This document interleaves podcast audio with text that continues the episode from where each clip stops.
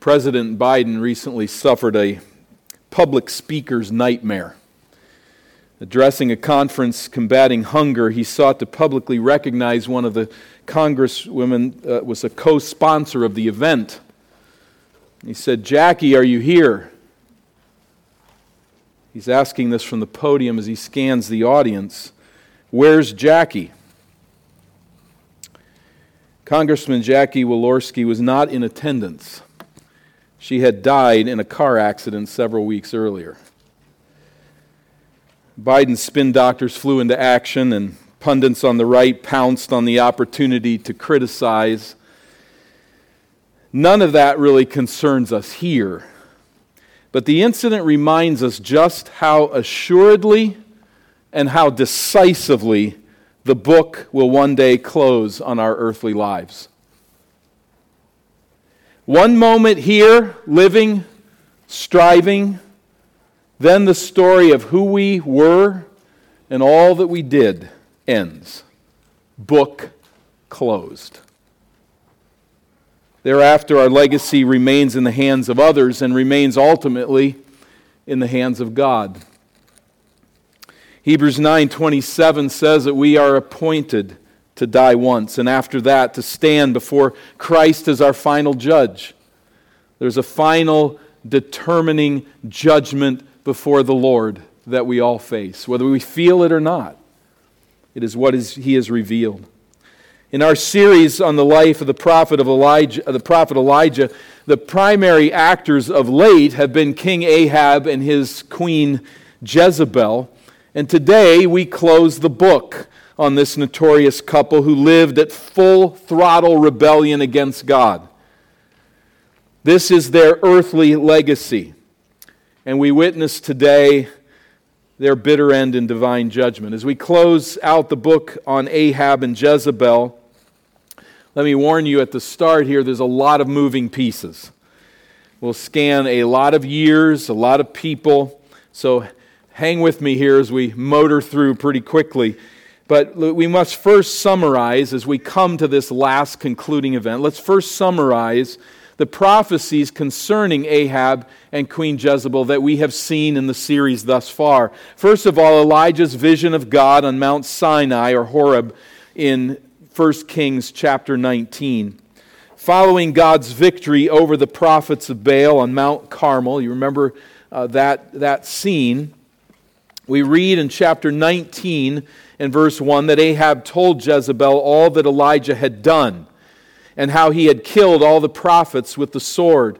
Then Jezebel sent a messenger to Elijah, saying, So may the gods do to me, and more also, if I do not make your life as the life of one of them by this time tomorrow. And so Elijah flees in fear for his life.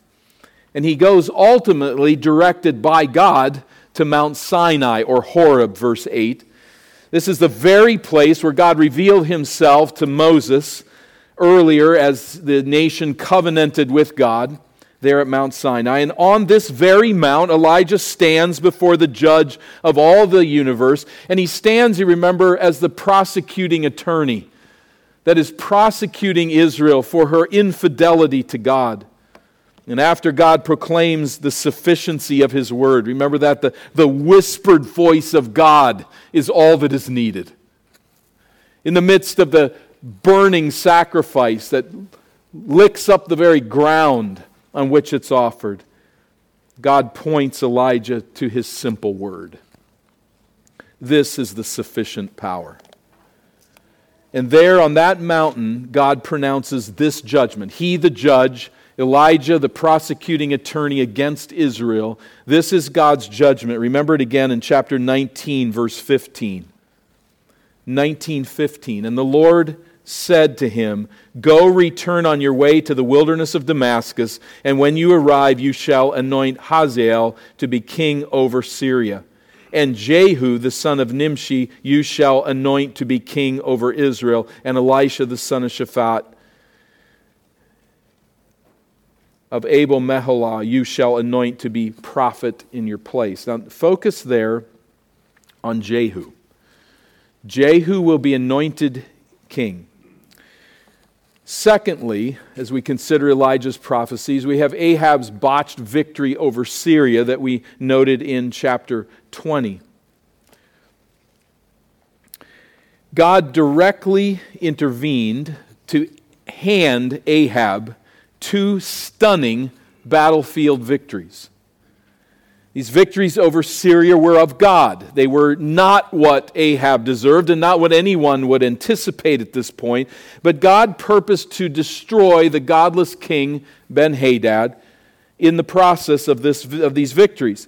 And so he would end Syria's destructive attacks upon Israel. But Ahab took the victory as his personal achievement to be handled the way that he saw fit, to bring glory to his name. And so he welcomes Ben Hadad. The prophet rebukes Ahab. I have here Elijah. This is actually a different prophet, but in the whole process of the ministry there, he rebukes Ahab for this breach of covenant with God. Notice chapter 20 and verse 42. 20, verse 42. And this prophet says to Ahab, Thus says the Lord, because you have let go out of your hand the man whom I had devoted to destruction. Therefore, your life shall be for his life, and your people for his people. And the king of Israel went to his house vexed and sullen and came to Samaria.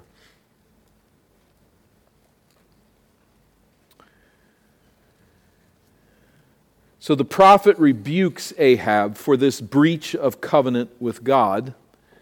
Ahab does not repent of his sin against God. How does he respond? He simply pouts. He mopes about the palace.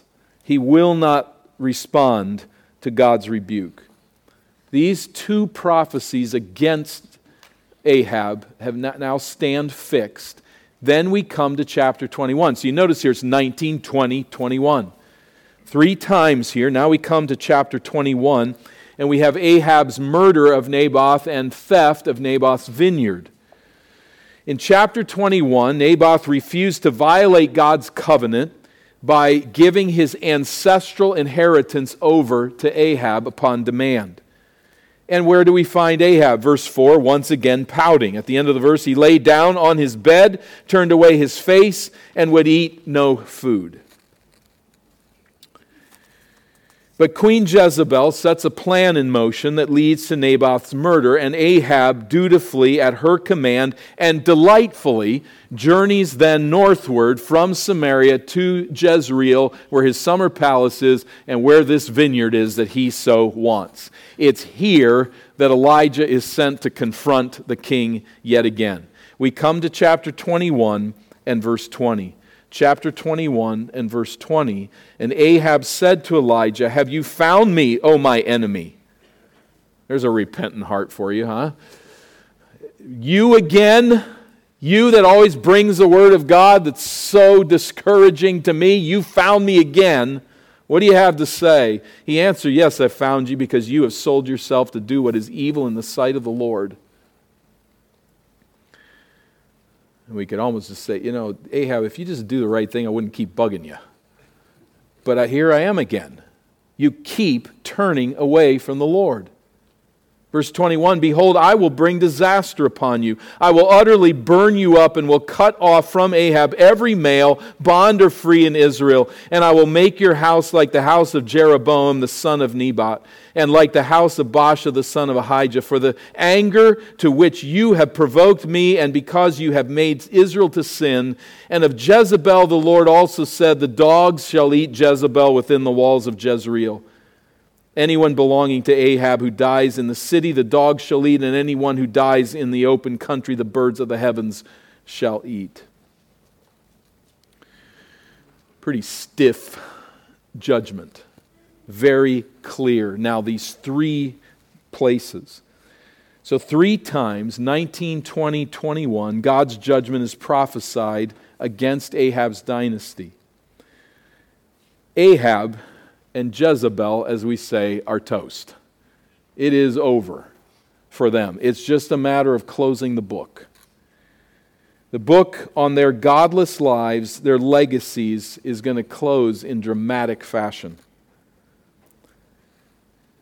So, what happens next is astonishing. We learn something amazing about Ahab, but something even more amazing about the character of God. It, it is almost as if everything goes off script here at chapter 21 and verse 25. As we look at God's judgment of Ahab, astonishingly delayed.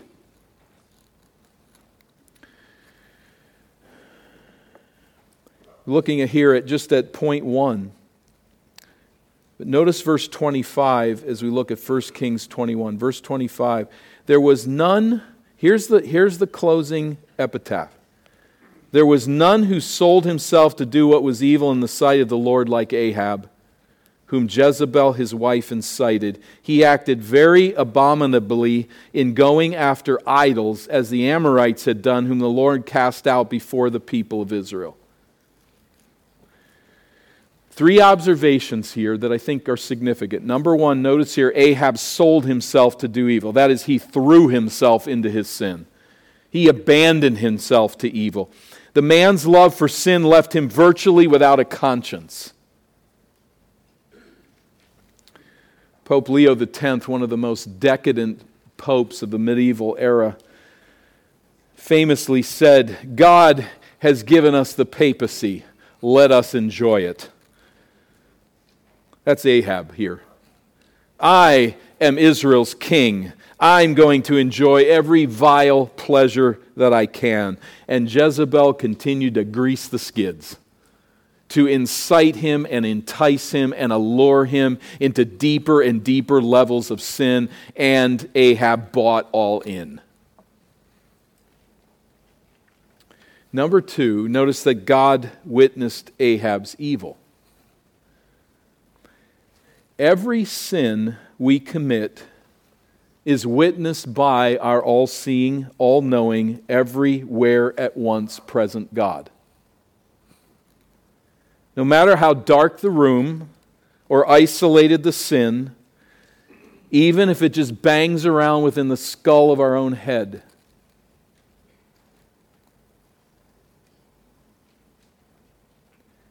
no one is getting away with anything ever. Number three, Jezebel incited Ahab's evil. Let's concentrate on that for a moment. This does not excuse Ahab in any way. He's wholly responsible for his actions. Rather than excusing him, it's really saying that he was not only decadent, he was also gullible pliable in the hands of his godless wife. Jezebel lured Ahab to follow her sinful ways, and Ahab gladly followed her direction. So the point is that Ahab was a spineless loser of a spiritual leader in his home, said bluntly. He loved sin. And as she led the way, he followed willingly. This is the legacy of this man. This is how the book closes out. This is how he's remembered.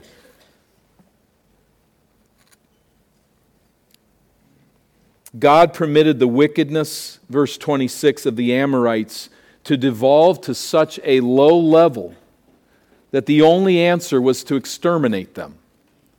Their sensual debauchery metastasized into vile butchery of infant sacrifice. And God drove them out of Canaan in judgment. But ironically and tragically, the king of Israel had become just as sinful as the people that were expelled in the judgment. It's here that we, this is where now we encounter that astonishing turn of events. 27 is just not anticipated. It just seems the chapter should end at verse 26, and then we get into the details of how Ahab dies. But what do we read? Verse 27 And when Ahab heard those words, he tore his clothes and put sackcloth on his flesh, and fasted and lay in sackcloth and went about dejectedly. God rebukes him for his sin again and again and again. It's a, a mystery as to why this time he seems to get it. The customs of that day are very unfamiliar with us here in verse 27, but in Ahab's day, tearing one's robe and wearing sackcloth and sleeping between sackcloth sheets or whatever it was, fasting, these were all well known symbols of calamitous grief or terror.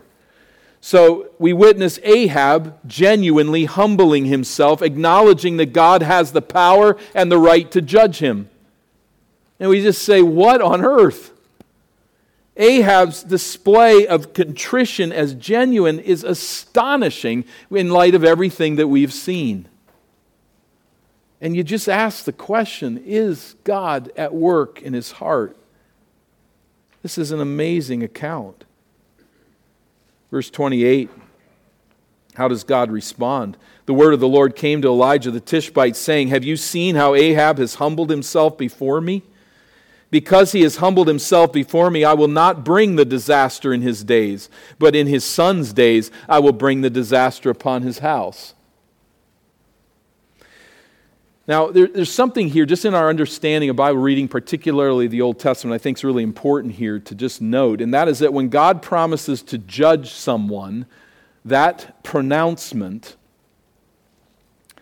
always comes as a condition. There's an unstated condition generally with it. The stated promise God will execute judgment of a sinner.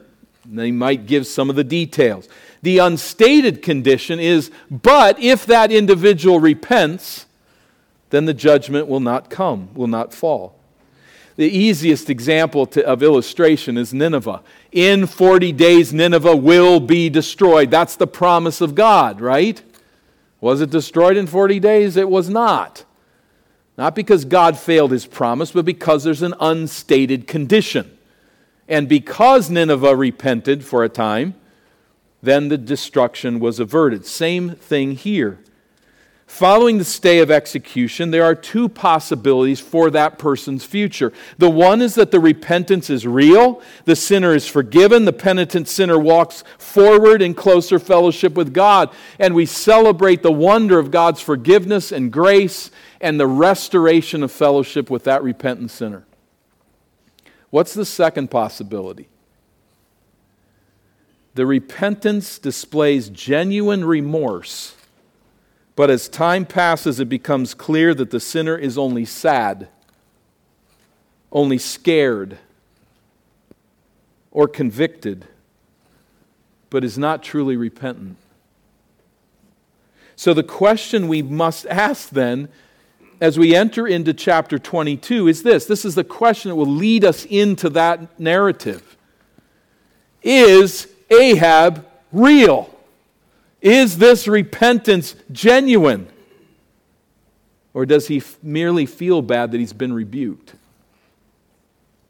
Sadly, chapter 22 demonstrates that Ahab's contrition is only a temporary mood. I mean, he, he got out the sackcloth. This is a, a king living very decadently. Everything is about the pleasures that he can get, and he gets out the sackcloth. He lays aside the splendid food at the palace. He really feels bad. He is scared of the judgment of God. There's real emotion and feeling there, but it's only a temporary mood. So the stay of execution then is only temporary. Secondly, we notice that Ahab rejects God's word for the final time and is judged chapter 22. I'd love to devote a week to this chapter. Here's why I'm not going to do it. Number one, we dealt with this very same narrative just a year ago in a different context, and it's a repeated narrative in our Providence series, which repeats in our adult classes. So I'm going to skip it also because the fact that Elijah doesn't show up here in this chapter, chapter 22. But Suffice it to say that Ahab hears again the word of the Lord. So some time has passed. He's put away the sackcloth. He's rejoicing that God's judgment has been averted. But as he faces this situation of recapturing Ramoth Gilead, this, this city that was taken from Israel by the Syrians, he lures Jehoshaphat to come with him, the godly but rather gullible king of Judah. And Ahab says, Let's go and capture this city. God's word says no, but Ahab listens to all the pro- false prophets that are telling him everything that he wants to hear. They're spinning the situation to appease the king, and he says, Let's go up into battle against the word of the Lord, the one true prophet that declares that Micaiah. Now remember the situation there. The Syrian army has one plan take out the king. That's it. We don't really care about everybody else. If we take out the head, that'll do it. Look for the king. So you know that's their strategy. As Ahab and Jehoshaphat talk about their strategy to attack the Syrians. Here's the plan Jehoshaphat, you wear kingly robes.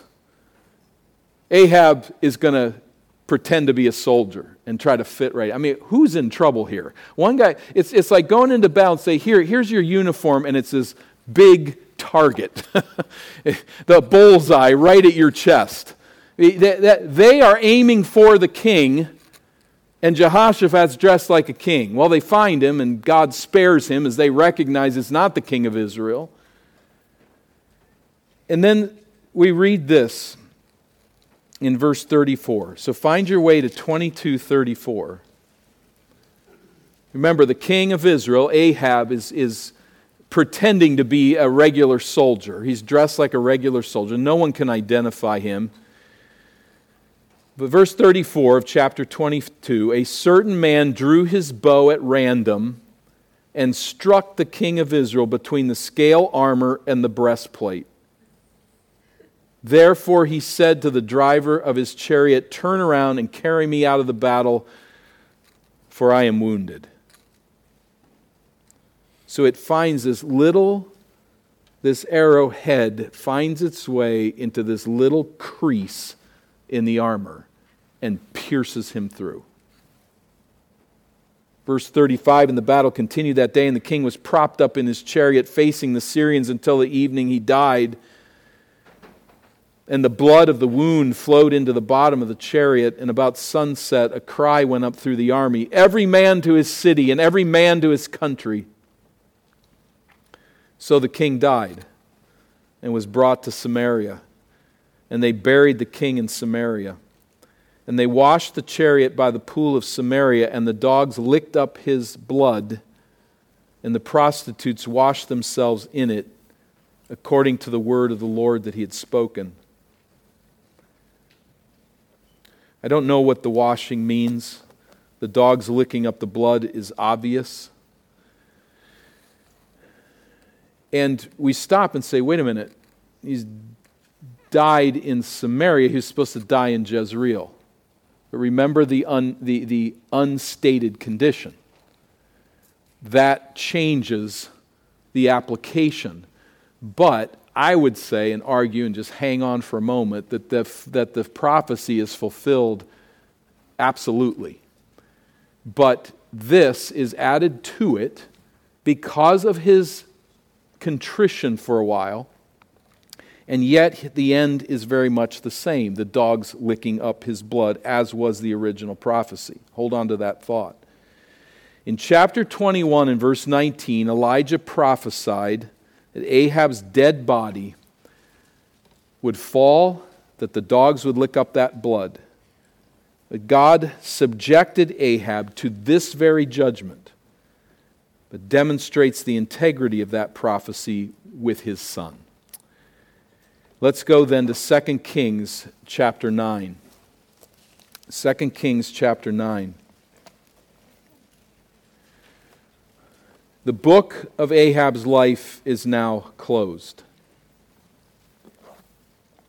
I, I'm sorry. Let's, let's go, before we go there, let's go back to chapter 22. As I said, there's a lot of moving parts here. I'm losing them myself. Uh, verse 39 of chapter 22. I should finish out the book on Ahab.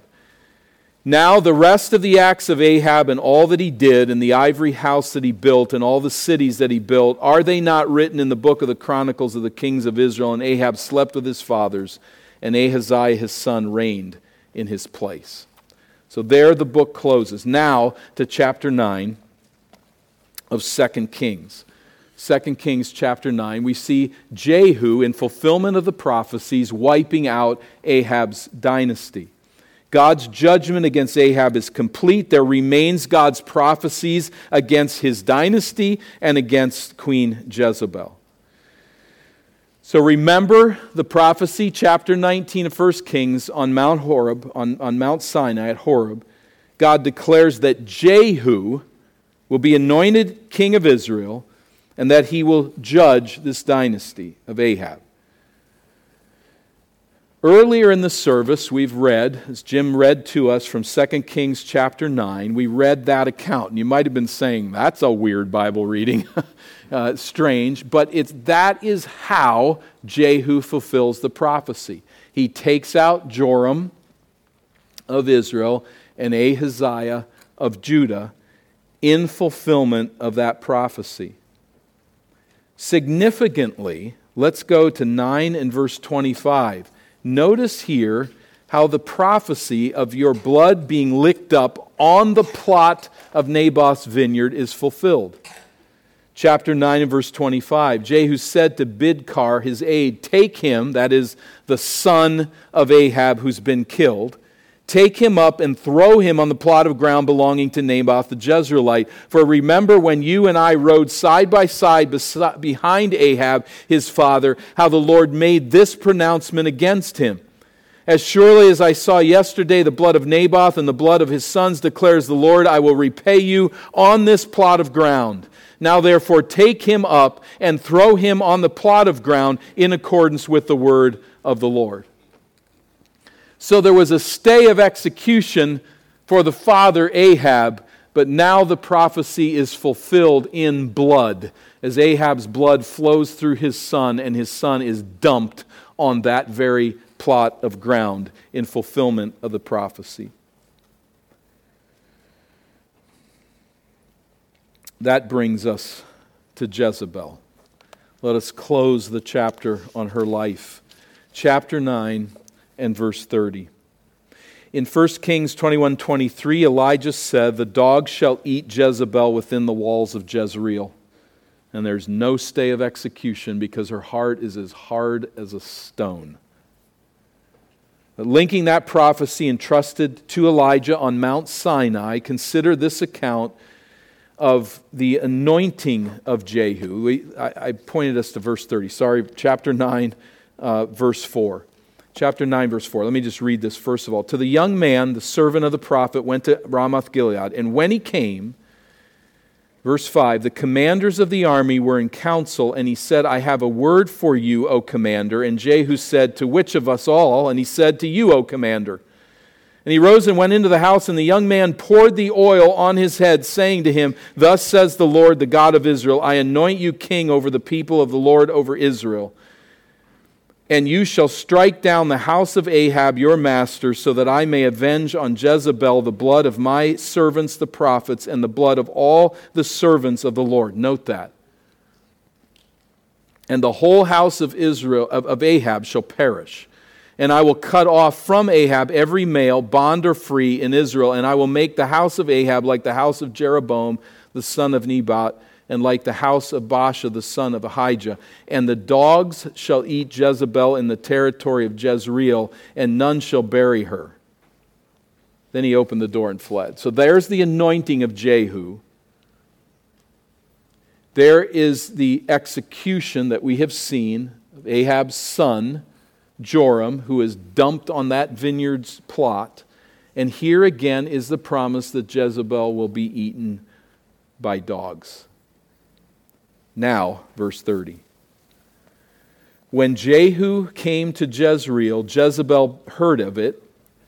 She painted her eyes and adorned her head and looked out the window, almost certainly the window of her palace there at Jezreel. And as Jehu entered the gate, so the gate to the complex, She says, Is it peace, you Zimri murderer of my master? All right, we need to bridge a little bit here. Why is Jezebel primping? Is she seeking to seduce Jehu? Some have said she's saying basically, take the royal harem, Jehu, and you can start with me. So she gets herself all gussied up and looking nice. I don't think that's what's going on whatsoever. The reason is because of her comment in verse 31. Is it peace, you Zimri, murder of her master, was meant to do nothing but offend. And Jehu did not miss the point whatsoever. She is linking him with Zimri, who murdered the king before them, and linking that history and saying to him, You are a worthless, murdering fool. It's not a come on. So, why does she apply eyeliner and fix her hair? Everything we know about Jezebel fits this, fits this picture well, and that is utter defiance. You want to murder me? Look at the beauty you're destroying. I'm ready for you and whatever you can bring. Her comment, and this is how I think we're on track very clearly, is that he is very angered. Verse 32 He lifted up his face to the window and said, Who is on my side? Who? Two or three eunuchs looked out at him. Okay, you see this? They just make eye contact, like, Yeah, we're not for her. He said, verse 33 throw her down. She's painted, fixed up, defiant, offensive, and dropped to the ground in a heap. They threw her down. Some of her blood spattered on the wall, and the horses trampled on her. The king looked up, the horses did not. And when there was a thud right next to them, they spooked and pulverized her body right on the spot.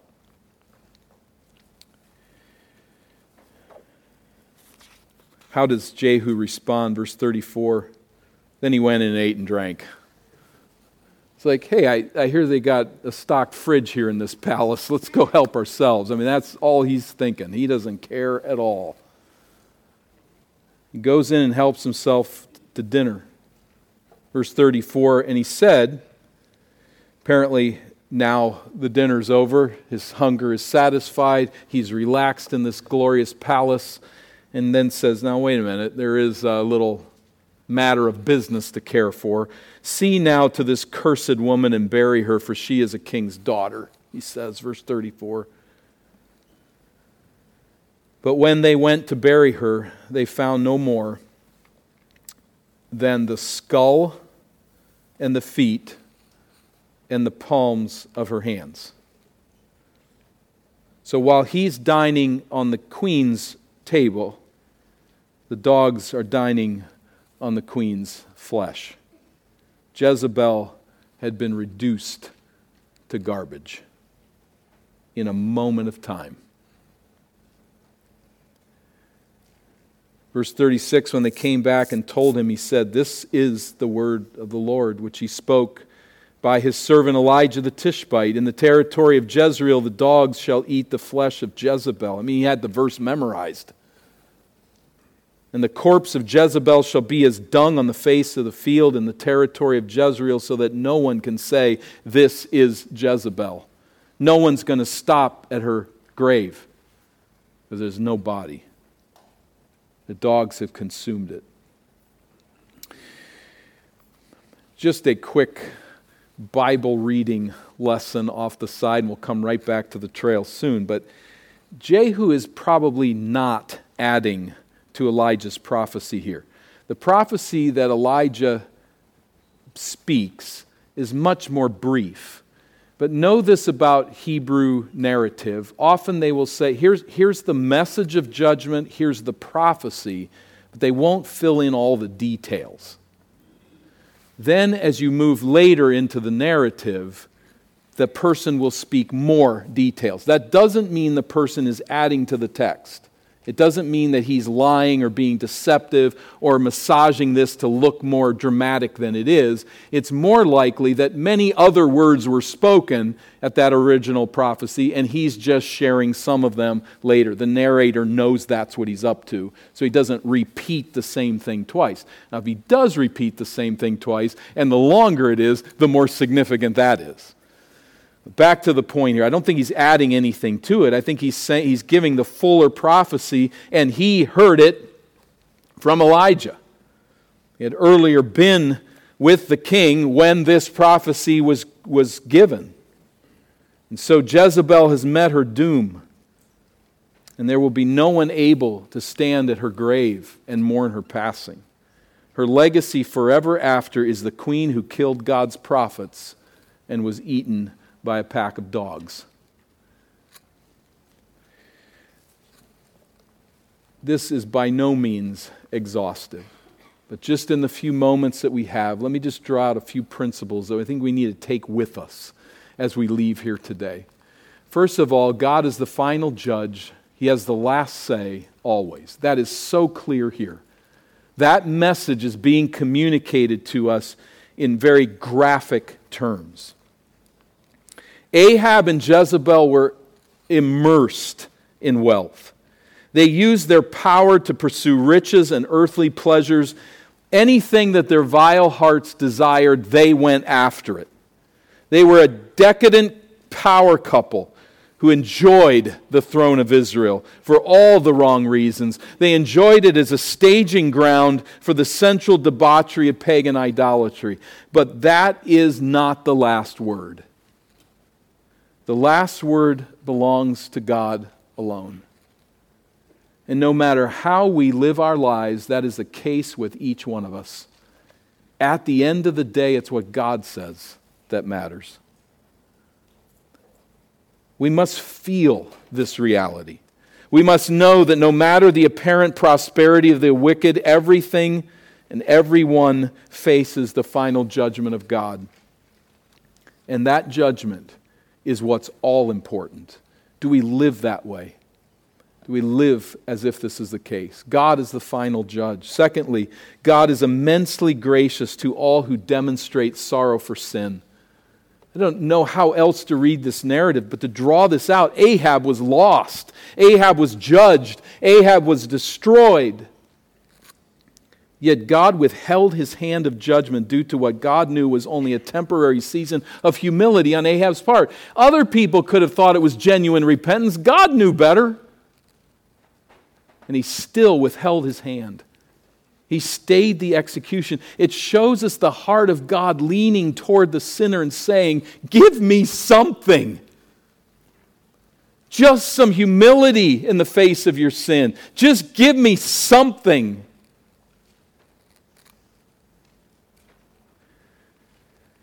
We think of Nineveh, that wicked, ruthless, cruel nation that was so criminal in all of its actions that it deserved nothing but immediate destruction. God sends Jonah to that nation and stays his hand because they humble themselves before the word of the Lord. So I may speak with some today. You're really struggling with sin. Or perhaps you're separated from Christ and you're here for reasons that really aren't out of your control. You don't really want to be here. In light of this text, do not sin with a proud, brazen disregard for God. Don't do it. Heed God's warning. Humble yourself before Him. He responds in ways we don't expect in grace. It's a weird thing for a pastor to say, but if you're going to sin, sin humbly.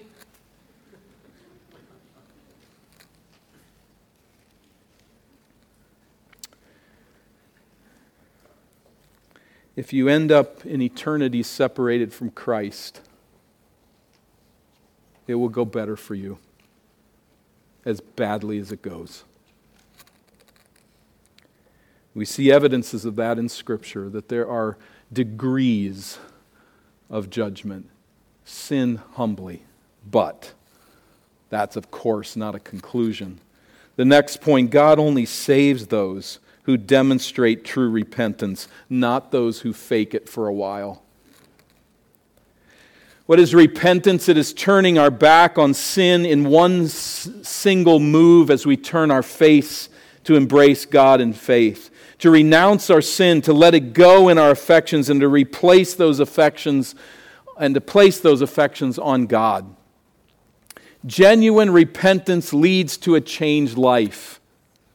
Uh, yes, a genuinely repentant person can fall back into the same sin time and again. We do. But genuine repentance puts us on a different path. It doesn't put us on the path that simply sins humbly, it puts us on a path that doesn't sin. We're not going to get there in this life, but we're on that path. We're moving away from it. We're turning our back on our sin and we're pursuing God.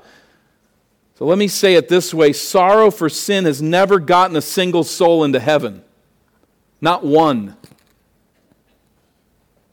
Feeling bad about your sin, telling your family how sorry you are, how ashamed you are of your behavior, suffering the ravages of guilt, all of these are meaningless in the end.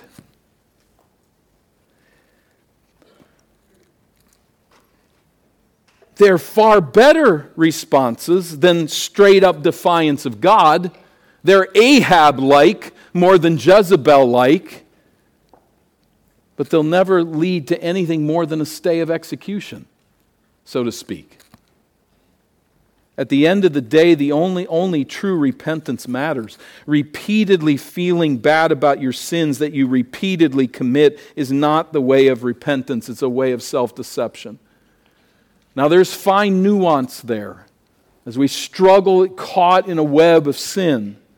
And do not be discouraged by it and say, well, I clearly have not repented. I may as well just let go and sin away. Don't go there. But do know that the kind of repentance that God gives by grace alone is the kind of repentance that sees sin progressively pulled out and put to death. Anything else is just bad feelings. And they are never going to matter in the end. Save perhaps something lesser of a judgment, but it will be severe. So pray. Pray that God grants you a truly repentant heart. Seek the counsel of others that help you understand and discern your own heart of whether it's not it's truly repentant or just feels bad. Seek it out. Let's do so in community as we understand the ways of the Lord. Principle number four God will vindicate all who suffer for his name, and we should rejoice in that outcome. The blood of the martyrs will be vindicated. It seemed for decades that Jezebel had gotten by with killing God's prophets prior to the events of 1 Kings 19. She put them to death and nothing happened, year after year after year. But God did not forget their names. Eventually, her time ran out, and He vindicated the shed blood of the prophets. And in this, Christian, within this context of our world, let me say something radically weird. In this we should rejoice. God hates evil, and we should celebrate its conquest, at least in eternity, if we cannot understand what's happening here. As adults imbibing the squishy tolerance propagated by a godless society, we can think we are noble to shed a tear for Jezebel.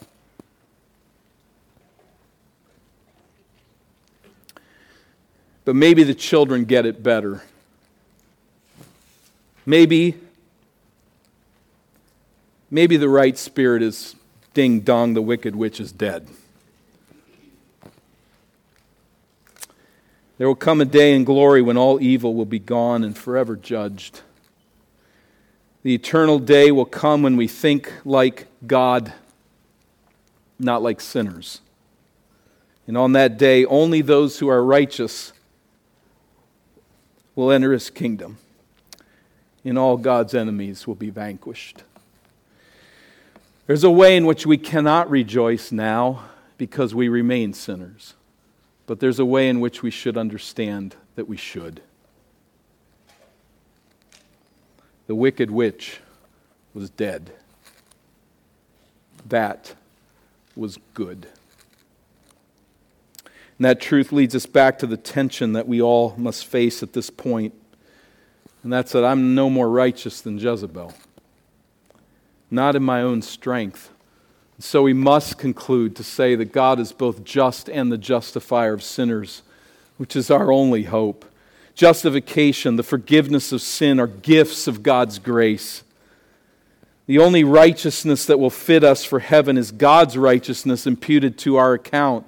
We're not to gain from this that I'm going to be Elijah and work my way to heaven and not be a Jezebel and rebel against God. Rather, as we know our own hearts, we come to realize the rebellion is in each of us. And He is the only righteous one, and thus the only source of righteousness for us. He is just. We're not playing games here. It's not fantasy land. Just feel forgiven that judgment against sin fell on the head of Christ. And he is, secondly, the justifier. God longs to give Christ's righteous standing to us, to justify us despite our sin because of what Christ has done. He wants us to say, as sinners in a state of re- repentance and forgiveness, there is now no condemnation to those who are in Christ Jesus. Because there is no condemnation of Christ, those in him, there is no condemnation of us. It is a gift of his grace. And so we sing as we have this morning My sin, not in part, but the whole, is nailed to the cross, and I bear it no more. Praise the Lord, O my soul. May we leave here as God's people, rejoicing in this gift of forgiveness knowing that it's been purchased by Christ, and knowing that that judgment that we all deserve and will face has been faced by Christ alone. Are you resting in Him? Are you finding in Him your joy? We look forward even this evening to gathering around this very theme of forgiveness at the Lord's table. And let's just seek the Lord momentarily here as we close. Father, we are thankful for the judgment that has fallen on Christ. We are thankful to know that no sin will ever enter into your presence, either because judgment will have been served beforehand or judgment will have been served beforehand by Christ in our place. May each of us cling to that saving grace. May those who walk today in false repentance see where they're actually at and come to genuine repentance today. For those who simply know of Christ, may they come to be joined with him in union. And for those of us who walk in fellowship, may we gather perhaps tonight around the Lord's table to rejoice in the forgiveness that's been purchased, but even here in our hearts to rejoice with glad thanksgivings for what you have done to give us forgiveness and deliverance from the wrath that we deserve. We pray this in the name of our Savior. Amen.